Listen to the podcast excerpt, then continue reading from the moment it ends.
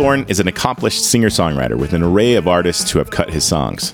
Tanya Tucker, Billy Ray Cyrus, and Jerry Jeff Walker have all covered his tunes. That's incredible enough, but he's also made a name for himself as a performer as well. He has a dry, southern wit that informs his lyrics, and a laid back style that draws you in and makes you feel at home. His latest album is an exploration of these influences, and I had the chance to chat with him recently about it. I hope you dig it. Well, uh, can you start off by telling us a little about the recording of the album? Was it done during the pandemic? Was it distanced? How, how did that whole process work? Well, we recorded the album right before the pandemic hit. Uh, it, was like I think it was like just late part of 2019, actually, you know, or early 20. I can't remember, but it was it was a long it was it was one or the other. But we we decided, you know, then the pandemic hit and we had this record we wanted to put out, but there's really there's really no way to put a record out during the pandemic. You can't tour, you can't you can't go by radio stations, you can't you can't do anything. So it, I just thought it would be kind of silly to put a record out when the world had come to an end. You know what I mean? Basically, and so we just sat on the record, and uh, it's coming out in August. Yeah, because now you know we're we're slowly getting to tour again, and things are coming back. So now we have a way to go out and try to promote it and get it get it known. You know. Absolutely. Who all played on the record? my band of my band of twenty two years. That's who played on it. My band always plays on the albums.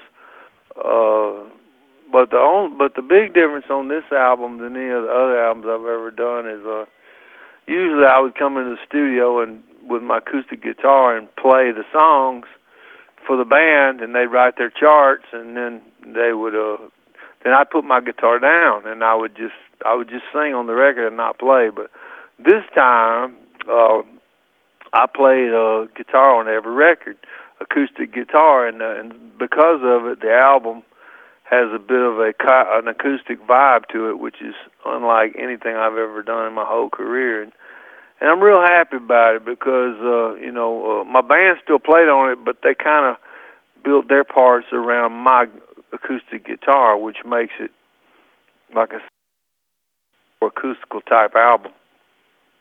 And uh, I'm super, super proud of it. And I was very fortunate to hook up with uh, a young man, a young man named uh, Matt Ross Spang, who was a, a, a, a Grammy-winning engineer, but he's also an incredible uh, producer that the world, I think, needs to know about. Because he, he, when I went in the studio, uh, he knew what I wanted to do which was I wanted to make a, a band album, but but but also I wanted it to to be like I said built around my acoustic guitar, and and uh, I was sending him demos uh, on from my iPhone of just me and my guitar, and he totally got it because am I the greatest guitar player? No, absolutely not. But I have a thing I do that I think is unique to me, and I got to showcase it on this record, and uh, it uh, caused my band to have to play a lot differently than they normally play because you know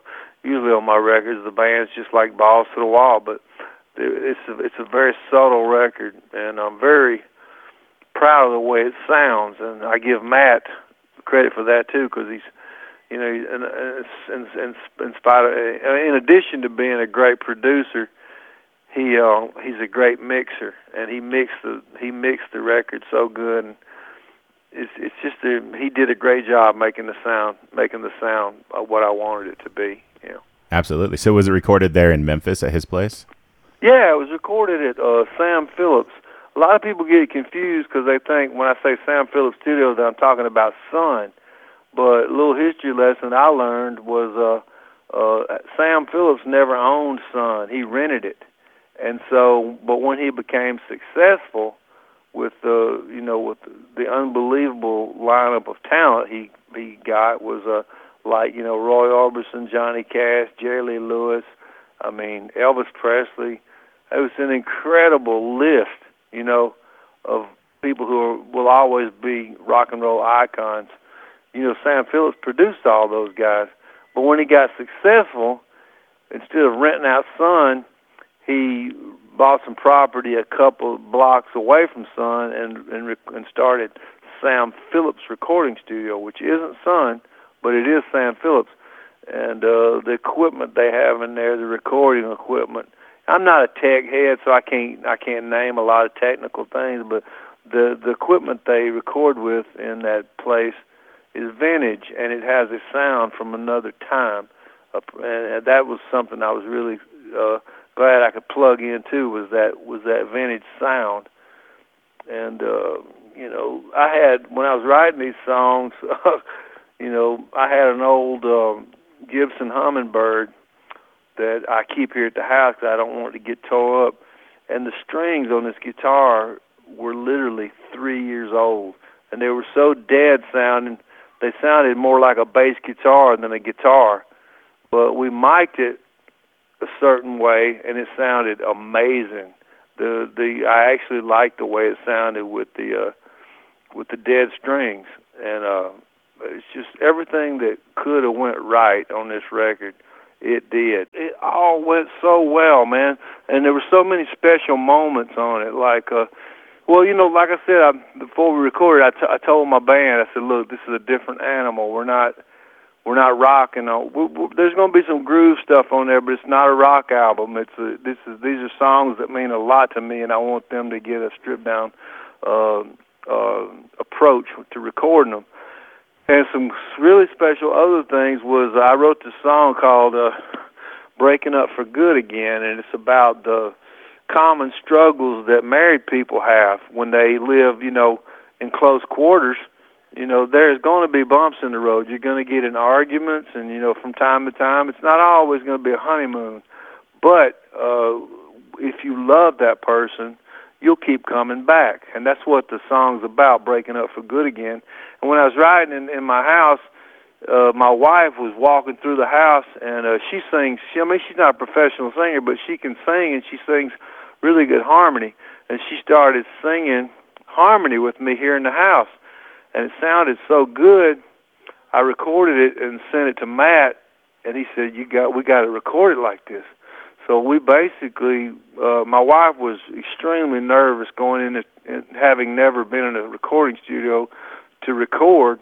She was really nervous, and so uh, Matt, who was very sensitive to that, he literally pulled out these four movable walls that they've used in studios were to block things off and he put me and her in the middle of this square this square that he had made out of you know mobile walls.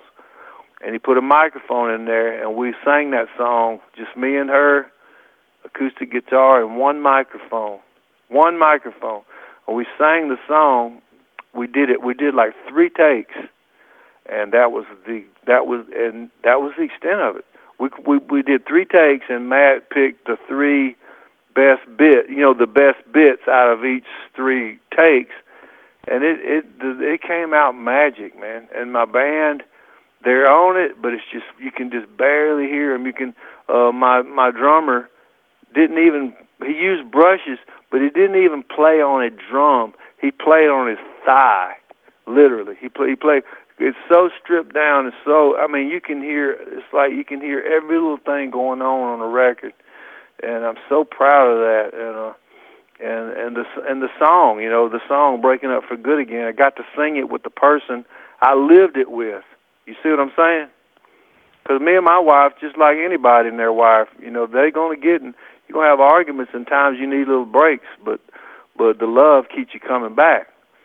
And so that went great with my wife, and and uh, and then I have an older daughter uh, kid who lives in New Orleans. She teaches music lessons, and she and I wrote a song. She's 28 years old now, but we wrote a song when she was about 12 years old. She wanted to write a song, and she had a title, and the the title was uh, Sapphire Dream. And she wanted. She was big into the Beatles at that time, and at about around 12, she discovered the Beatles, and she said, "Daddy, I want to write a song like the Beatles." And my response was, "Well, yeah, I do too. Good luck with that." So, uh, but we wrote this song called Sapphire Dream, and it just came out beautiful. And she, like I said, it happened so long ago, but it just I brought the song back um, because I felt like it fit this record, and and my daughter that I wrote the song with, I, anybody that's ever heard her sing will tell you I'm not exaggerating when I say this. She's literally got pipes like Aretha Franklin. It's unbelievable, her voice. And so I brought her in, and she sang on Sapphire Dream, and it just sounded amazing. She sang harmonies with me on the chorus, and and this it was magic. And it, we it, it was such a it was more it was it was it was it went far beyond the usual let's go cut a record it was i felt like something really special was happening not just because of my wife and because of my daughter those are great things but i i truly believe this is probably the best song bunch of songs i've ever had on one record and i'm i'm so excited about it and it took so long for it to come out but um i i can't wait to share it because i feel like there's so many things on this record that anybody that listens to it will say, "Oh, I went through that. I know exactly what you're talking about." It's all stuff that's it's it's it's not because I'm anything great. It's just the subjects that I'm talking about are timeless and they're universal. And the stuff I'm singing about and, and talking about on this record, it was relevant 50 years ago, and it's going to be relevant uh, 50 years from now.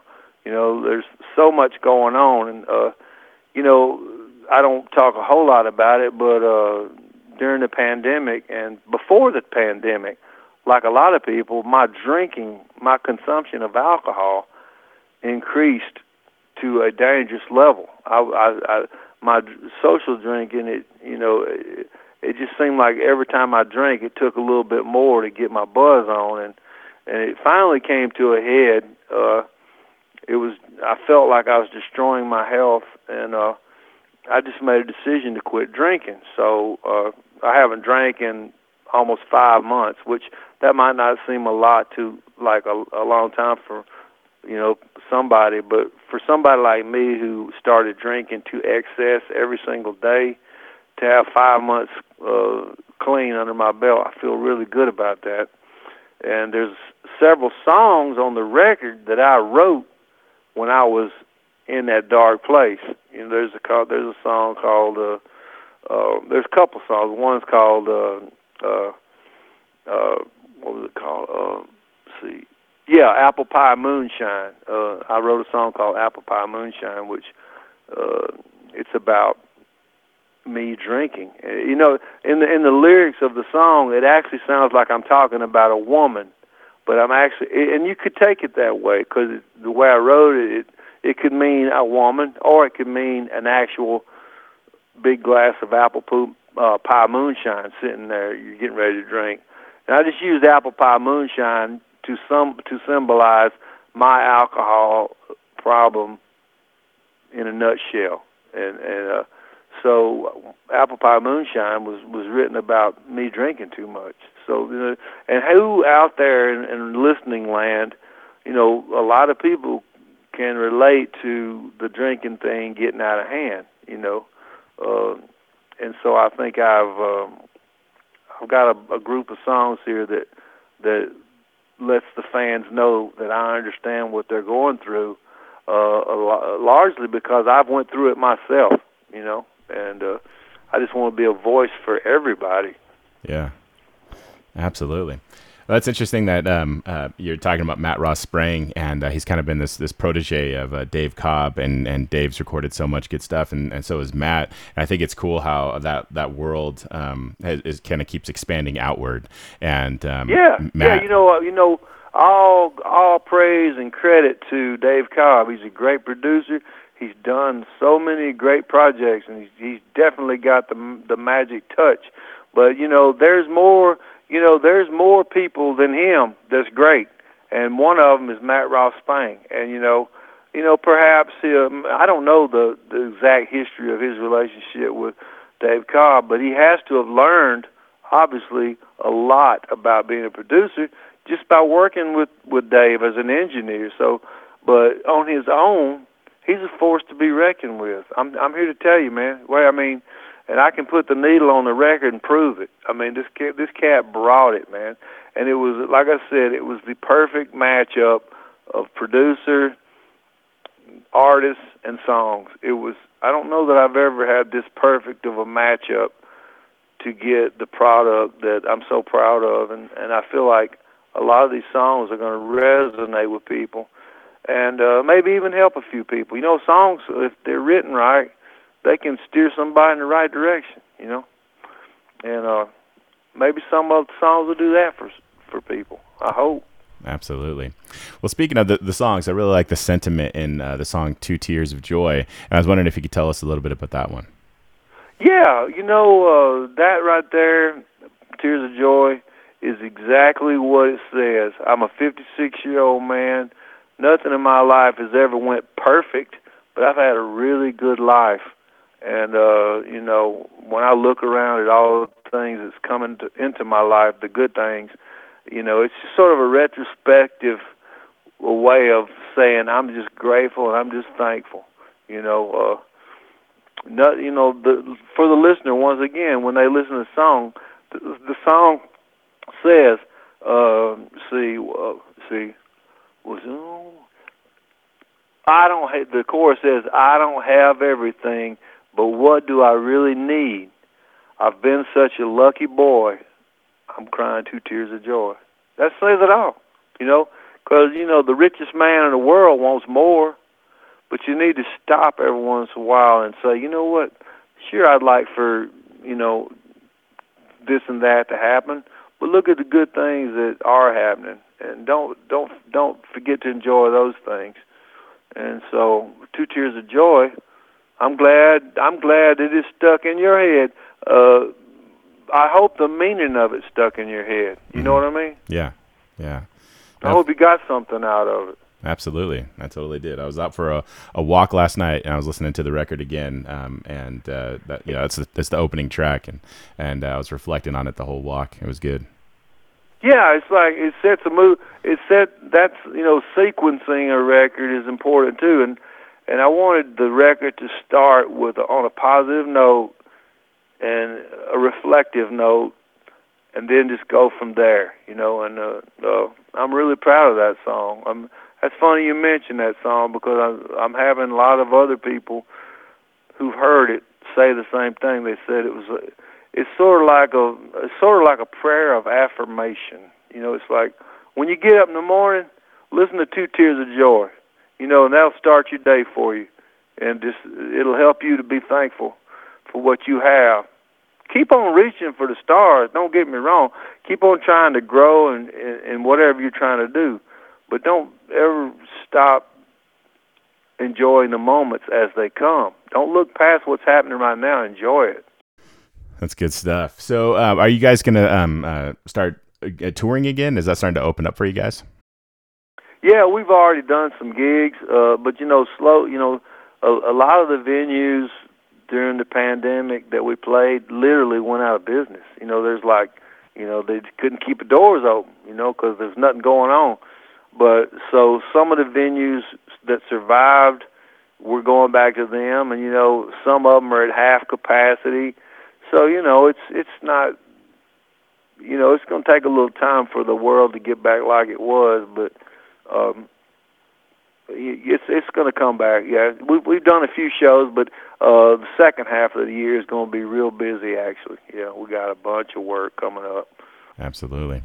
So if people want to uh, support you and, and, buy your stuff, merch and music and all that kind of stuff, what's the best place to find you online?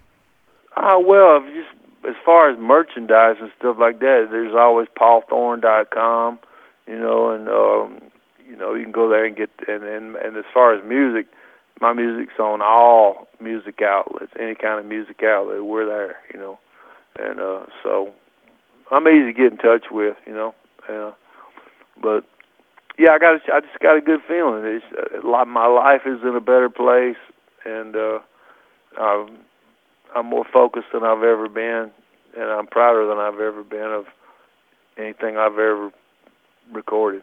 I just am. Fantastic. All right, man. Well, that's all the questions I had for you. Thanks for uh, connecting with me today. Yeah, man. Uh, I appreciate that, and you know, it meant a lot to me that you mentioned that song, because uh, that's what I was hoping would happen. I was hoping somebody would listen to the song and maybe get a. And you know, my dad's a preacher, so I use the preacher terms. Maybe somebody could listen to it and get a blessing out of it. You know what I mean? Receive a blessing, a, a good feeling. I don't know if you. I don't know if get a blessing is part of your vocabulary. That might be a southern thing, but when they say get a blessing, it means you got something that made you feel good. Yeah. Right. Well, I'm a, I'm a former evangelical. I went to Bible college. I was going to be a preacher, and then things changed. But um, yeah. Oh, so okay. That's well, in my you know vocabulary. what getting a blessing is. Yeah. Absolutely. Oh, you know what getting a blessing is. All right. well, man, I appreciate you taking the time to talk to me. Thanks to Paul for calling in and chatting with me about this album. And make sure you check it out. Don't forget to like and subscribe to the podcast and tell a friend. Until next time, everybody, have a good one.